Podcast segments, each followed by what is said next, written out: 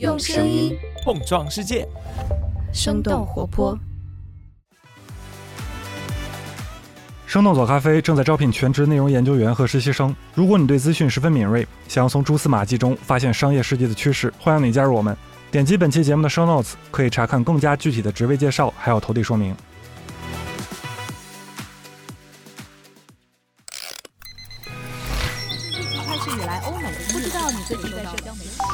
生动早咖啡与你轻松同步日常生活与商业世界。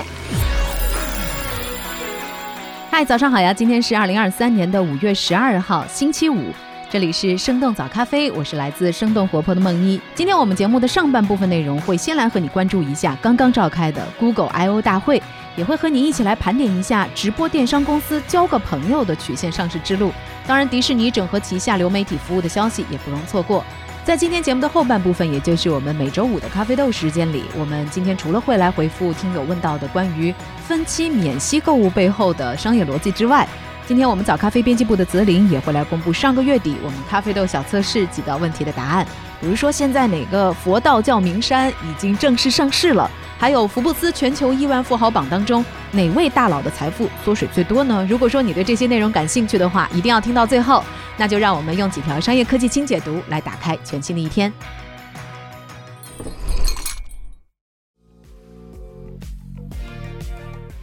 Google I/O 大会召开，全面拥抱 AI。北京时间五月十一号的凌晨一点，二零二三年的 Google I/O 大会召开。在这次大会上，Google 旗下的大部分产品都跟人工智能结合，并且升级。Google CEO 桑德尔皮查伊在主题演讲当中表示，通过生成式 AI，Google 正在重新构想包括搜索在内的所有核心产品。正如我们早咖啡之前节目当中所提到的，Google 推出了下一代大语言模型 Palm Two。模型有四种规格，体积最小的模型可以在手机上来运行，而 Google 的 AI 聊天机器人 Bard 也是基于 Palm 2进行了升级，现在可以理解超过二十种编程语言，同时支持四十个国家的语言。Google 还将取消等候队列，向一百八十多个国家和地区的用户全面开放 Bard。此外，Google 已经将升级版本的 Bard 整合到自家办公软件当中，同时创造了名字叫 Duet AI 的办公助手。Duet AI 将会被全面集成到 Google 旗下的 Workspace，包括 Google 文档、表格、幻灯片等等服务。在这一次的 I/O 大会上，Google 也展示了一个 Bard 跟 Adobe Firefly 合作生成图片的例子。比如说，给生日派对做一个请柬，只要和 Bard 说制作一张儿童派对上有独角兽和蛋糕的图片，接着在 Adobe 的支持之下，它就会在几秒钟之内生成四张图像。但是目前 Google 办公领域的 Duet AI 还没有对公众进行开放，想要试用这些新工具，还需要先加入候补名单。除了办公套件，Google 在其他服务当中也集成了人工智能。正如 ChatGPT 重构了微软的必应搜索，Bard 则会被接入到 Google 搜索当中。在 AI 的帮助之下，通过 Google 搜索商品的时候，搜索结果不仅会展示产品的链接，还能够为产品提供摘要，以及购买的时候需要注意的事项、产品的特点以及最新的评论等等。随着 AI 技术的发展，安卓系统的体验也会提升。Personal AI 是这一次安卓系统升级的主题。Google 还推出了全新的硬件设备，拿出了首款折叠手机 Pixel Fold，定位偏向家庭智能终端设备的平板电脑 Pixel Tablet，以及价格更加亲民的 Pixel 7a 手机。IBM 发布 watsonx 平台加入 AI 竞赛。五月九号，IBM 发布了人工智能平台 watsonx。这个平台主要面向企业用户，包含一个代码辅助工具、一个公司内部管理工具以及上千个不同的大语言模型。watsonx 平台当中的产品将会在今年下半年陆续面世。IBM 还宣布了与人工智能初创公司 Hugging Face 合作，把开源的 AI 模型集成到 watsonx 平台上。财富杂志的报道认为，IBM 推出 watsonx 平台，实际上是重启了自己的人工智能项目 Watson。二零一一年，IBM 的认知计算系统 Watson 在答题综艺节目《危险边缘》当中首次击败了人类，获得了冠军。Watson 还登上过知名访谈节目《六十分钟》，在电视广告中和 Bob Dylan 以及网球选手小威对话。随着 IBM 为 Watson 找到了医疗领域的发展方向，成立 Watson Health 单独部门，并且和梅奥诊所、CVS 以及强生等等知名医院和公司合作。接下来的几年当中，IBM 向 Watson Health 也投资了数十亿美元。不过这个部门一直难以盈利。在去年年初，IBM 也将 Watson Health 的部分资产出售给了一家私募股权公司。交个朋友被收购，在香港曲线上市。五月十号，在香港上市的公司世纪瑞科发布微博表示，他们已经完成了对交个朋友公司的全资收购。同一天，世纪瑞科也在港交所发布了公告，宣布将改名为交个朋友控股有限公司。世纪瑞科表示，这次改名主要是因为直播电商对业务的拉动，以及去年和罗永浩旗下直播电商交个朋友的深度合作。去年八月，世纪瑞科与交个朋友签订了五年的独家运营合作协议，全面运营管理交个朋友旗下的所有抖音账号。交个朋友的营收也被全部纳入到世纪瑞科的财报当中。随着收购成功，世纪瑞科也从账号的运营管理方变成了核心 IP 和全部账号的所有者。在去年，世纪瑞科和抖音电商签订了合作协议，抖音对世纪瑞科也提供了资源支持，世纪瑞科则保证直播间一年的成交总金额不低于五十亿人民币。根据三十六氪的报道，世纪瑞科和交个朋友两家公司也有着千丝万缕的联系。世纪瑞科大股东李军是交个朋友的股东，李军的另一家公司则是交个朋友的供应链伙伴。李军和罗永浩还是电子烟公司小野科技的合伙人。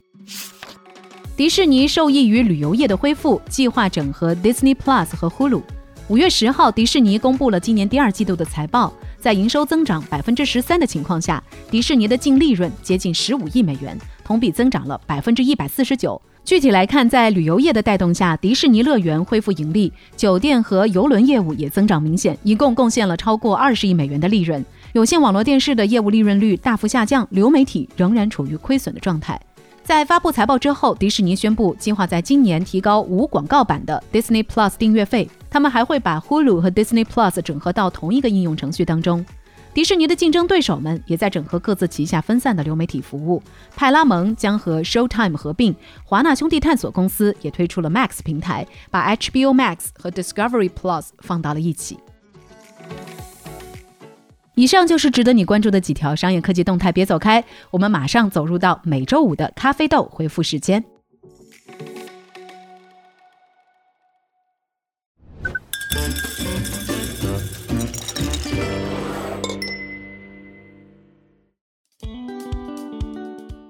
欢迎来到每周五的咖啡豆回复时间，今天我们要回复的是一位叫做 Sally 的听友给我们的投稿。他说自己前几天在逛淘宝的时候，看到弹出来的一条促销信息，说是苹果手机有二十四期分期免息的付款选项，也就是说一个月几百块钱就可以买到 iPhone，关键还不要利息。所以他觉得有点担心，说现在又不是双十一，分二十四期还免息，商家怎么赚钱呢？会不会是什么套路呢？首先，Sally 购物时候的这种谨慎态度，我们觉得还是挺有必要的。无论商家拿出什么样的新花样，我们作为消费者多打一个问号总是没错的。当然，一些电商平台和厂家一起来重新推出这种多期免息购物的活动，特别是针对一些品牌的三 C 产品活动，也确实是有他们背后的商业考量。我们早咖啡也在之前的节目当中提到过，现在全球的智能手机销量都在下滑。今年一季度下降了百分之十二，这已经是连续第五个季度收窄了，而且这种衰退到今天还没见底呢。所以时隔三年的时间，苹果也选择在电商平台再次推出分期免息的活动。虽然苹果以前也推出过类似的分期购，但是像 Sally 所提到的分二十四期的情况，还真的不是很常见。虽然这次活动看起来是单纯的让利消费者，但实际上呢，也是手机厂商、金融交易机构和电商平台共赢的一致诉求。也就是说，苹果、花呗还有天猫平台都能够从他们所推出的分期免息购的活动中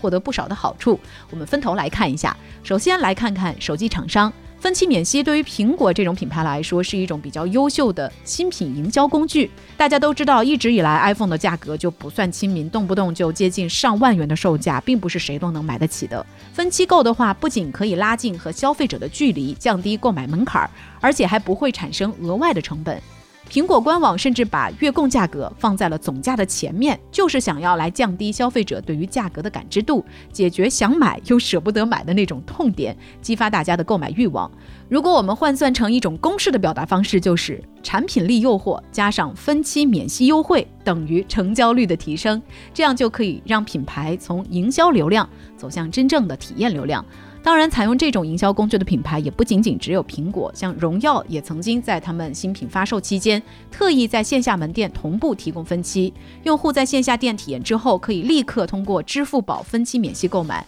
那这样的一种结合，就可以帮助品牌来打通消费者支付最后一秒的障碍，也是高价产品转换潜在客户的有效途径。当然，除了带动销售，分期免息对于品牌建设也是挺重要的。最近几年，随着手机行业进入了存量竞争的市场，厂商们能够做的就是疯狂的内卷，不仅卷拍照、卷充电，产品定价也是越来越卷，甚至出现新品上市就降价、发售即破发的情况。但是频繁的降价也会把很多对价格敏感的用户变成等等党，也就是说，既然你总是打折，那我就再等等看吧，说不定还会更便宜呢。所以长此以往，品牌形象就会受到影响。在集体冲击高端的大背景之下，手机厂商需要避免破价，为品牌建立起一个稳定的价格体系。分期免息这种模式就是为品牌提供了新的解法。通过分期，商家不用打价格战，手机价格也能够更加的平易近人。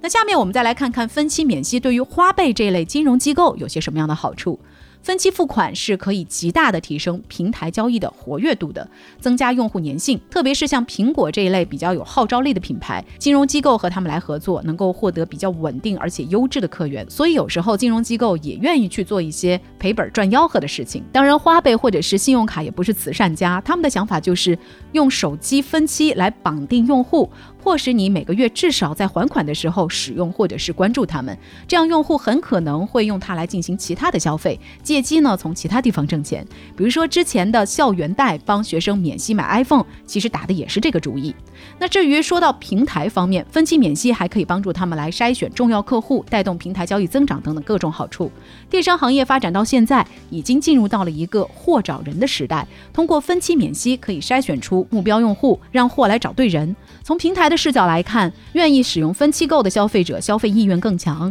如果同时他们的消费频次又比较高，那他们显然就是平台的重要客户了。平台筛选出这部分的消费者，就可以来配合商家进行精准营销。当然，更重要的是，通过分期渗透的品类，可以带动平台的整体销售加速。很多家的电商平台过往的数据显示，采取分期服务营销的店铺，他们的销售额平均提升的幅度能够达到两位数。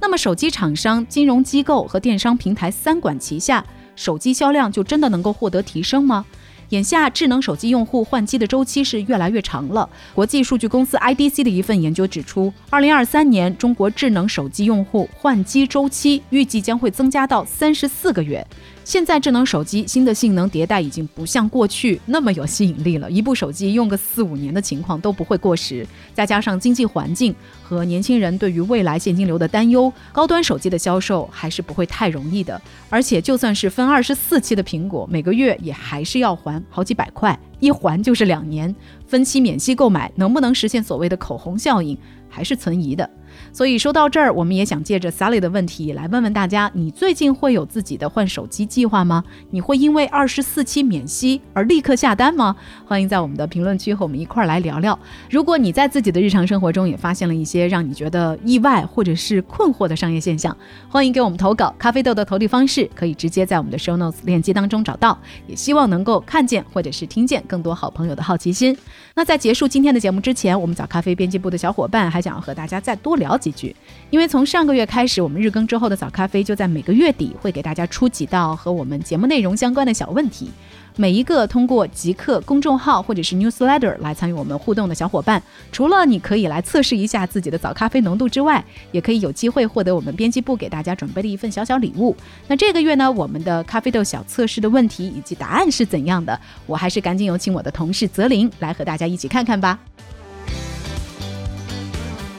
Hello，我是早咖啡的监制泽林。四月咖啡豆小测试的第一个题目是哪个佛教、道教的名山已经正式上市了？正确答案是 A 峨眉山。这道题目答对的人很多，感谢大家都认真听了节目，尤其是微信里的婉婉、Tylor 还有滴滴优。部分听众选择了 B 普陀山。普陀山确实出现在了节目当中，不过这家公司并没有上市成功。第二题是让大家给国内大模型的发布时间来排个序。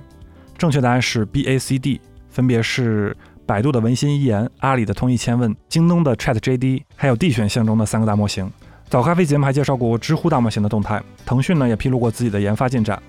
在上周末，科大讯飞也在合肥举办了发布会，推出了名字叫做“星火”的大模型。最后一题是：二零二三年的福布斯全球亿万富豪榜当中，哪位富豪在过去一年里财富缩水最多？在扎克伯格、贝索斯还有马斯克当中，财富缩水最多的其实是亚马逊的创始人杰夫·贝索斯。主要原因还是亚马逊的股价在一年里下跌了接近百分之四十，这也就导致了贝索斯的个人净资产减少了五百七十亿美元。经常在节目里被提及的马斯克，财富缩水其实没有贝索斯多。好的，感谢泽林的分享。那这就是这个月我们和大家一块儿来分享的几道咖啡豆小测试。这个月获奖的咖啡豆是在极客上参与答题的南城梦毅同学，名字听上去和我有一点像，也经常能够在评论区看见你。回头我们的生小英也会和你取得联系的。下次我们的咖啡豆小测试的时间应该是在五月二十六号，也欢迎大家到时候都来尝试一下。好了，周五版本的早咖啡就到这里了，提前祝大家周末愉快，咱们下周一再见啦，拜拜。